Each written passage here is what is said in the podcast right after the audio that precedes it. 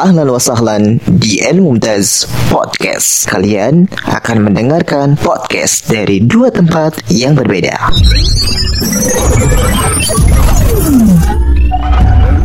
Assalamualaikum warahmatullahi Waalaikumsalam warahmatullah. Masya Allah, gimana sehat? Alhamdulillah sehat. Aduh. Gimana Gampang? Alhamdulillah. Lagi di mana nih sekarang nih? Masih di Mahatan? Uh, nggak pulang dong lebaran se- tahun sekarang. Ya, kayaknya sih enggak. Masya- Kita mengikuti arahan aja. Gimana nih suasana lebaran di tengah wabah sekarang nih gimana suasananya? Agak sepi ya. Biasanya kita bisa jalan-jalan, bisa kumpul keluarga, kumpul teman. Ya sekarang ya udah karantina sendiri. Katanya di kamar. Itu di di Mahat sendiri apa ada yang nemenin tuh? Ada di Mahat ada yang nemenin beberapa musrik pun ada yang karantina sendiri. Jadi mereka pun nggak pulang. Masya Allah. Tapi sehat-sehat kan di sana kan? Alhamdulillah, alhamdulillah sehat, alhamdulillah.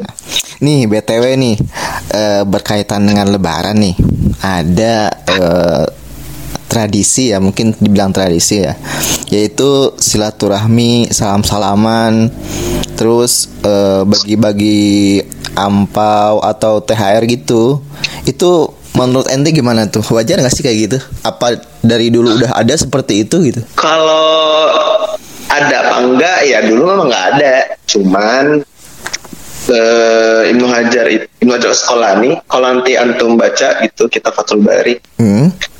ketika dia ngumpulin hadis-hadis tentang apa namanya tentang hari raya beliau punya kesimpulan bahwasanya inti dari hari raya itu harus surur wal farah jadi kita menampakkan kegembiraan Hmm. Ya termasuk di jadi kalau kita secara spesifik pendalilan nggak ada kayak kasih angpau, kasih duit itu nggak ada. Cuman kalau dari segi keumuman maka itu ada. Kan yang namanya orang kasih duit kan seneng. Iya, saya senang. Nah, dengan itu kan kita kan bisa menyebarkan kegembiraan, senangan. Nah itu termasuk sunnah di hari raya. Oke. Jadi kalau niatnya itu harus suruh ya insya Allah ada pahalanya. Ada pahalanya ya. Iya. Cuman orang-orang kadang-kadang minta-minta ya. Masya Allah berarti istilahnya ha- walaupun hal seperti ini ada pahalanya gitu kan Alam insya Allah ada. Masya Allah. Nah ini nih. Kan di lebaran itu rata-rata nih ya kebanyakan mungkin belum tahu ya belum tahu. Nah, berkaitan dengan eh, salam-salaman nih. Itu kan ma- kita belum tahu nih mana mahram kita ya. Iya benar-benar. mungkin bisa dij- dijelaskan nggak gitu? Eh, untuk mahram san yang maksudnya yang boleh disentuh ya ketika kita halal bihalal misalnya gitu. Untuk yang boleh disentuh itu semua disebutin di surat An-Nisa. Yang disebut di surat An-Nisa adalah wanita-wanita yang haram bagi kita dinikahi tapi boleh bagi kita disentuh. Eh, surat An-Nisa Hurrimat alaikum. Nih surat An-Nisa ayat 223 Hurrimat alaikum ummahatukum. Pertama diharamkan bagi kalian. Untuk dinikahi maksudnya. Siapa ibu-ibu kalian? Intinya nanti yang disebutin setelahnya Itu boleh disentuh. Yang pertama yang boleh disentuh ummahatukum. Ibu Ibu kalian. Ibu kandung ya Yang lahirin.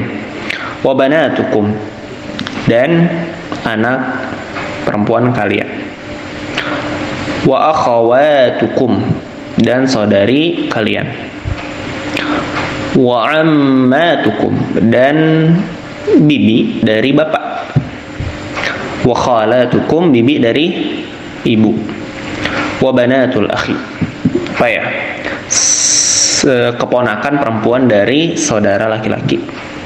Wa banatul ukhti keponakan perempuan dari saudari perempuan. Nah, di sini tadi kan ada ibu kandung.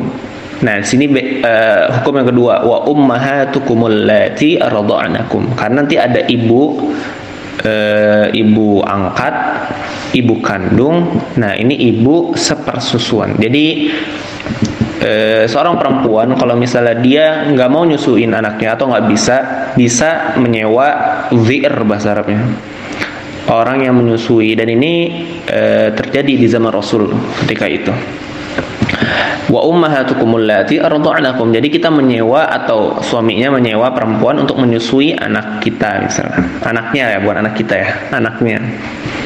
Nah, kalau misalnya sempurna dua tahun, haulain kamilain, maka dia jadi ibu sepersusuan.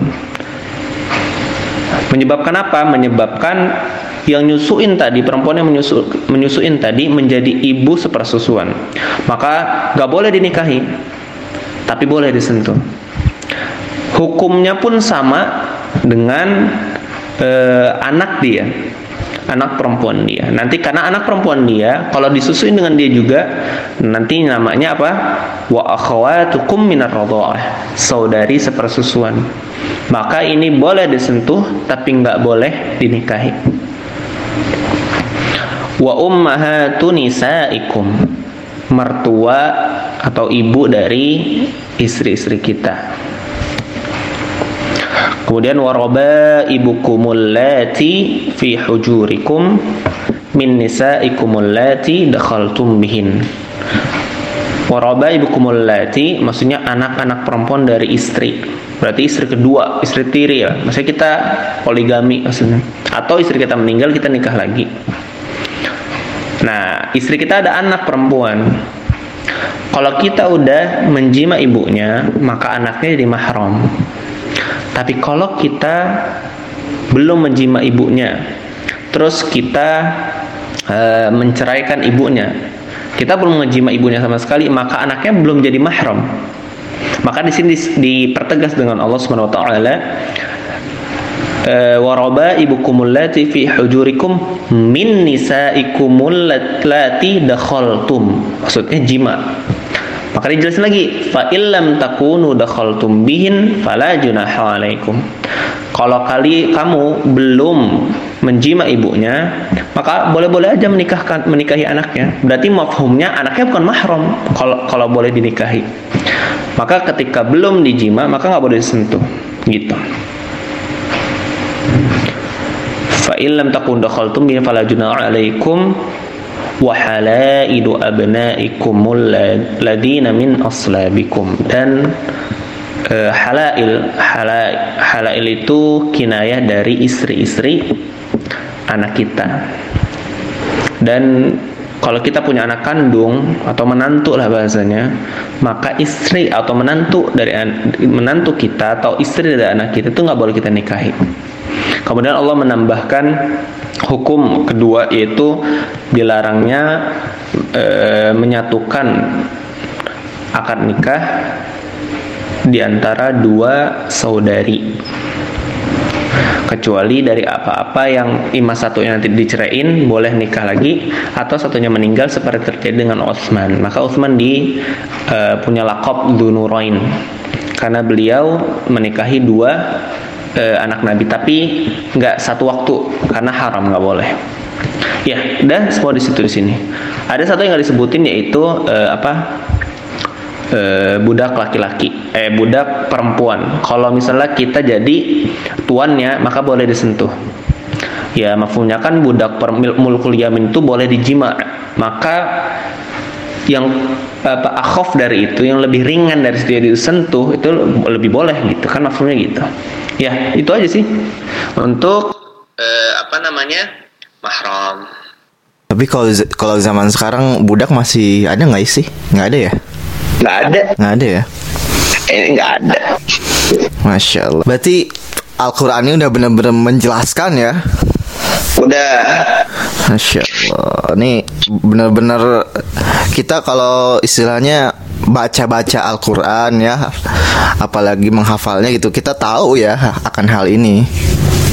Ya untuk perkara yang sifatnya kayak gini kayaknya tahu gitu tapi kan ada beberapa perkara yang memang harus kita belajar lagi oh. ya kita perlu belajar lagi Masya Allah nih apa sih namanya ilmu ya ilmu baru bagi mungkin bagi anak sendiri atau bagi para pendengar di El Mumtaz Podcast. Oke, para sahabat El Mumtaz Podcast, penasaran kan lanjutannya?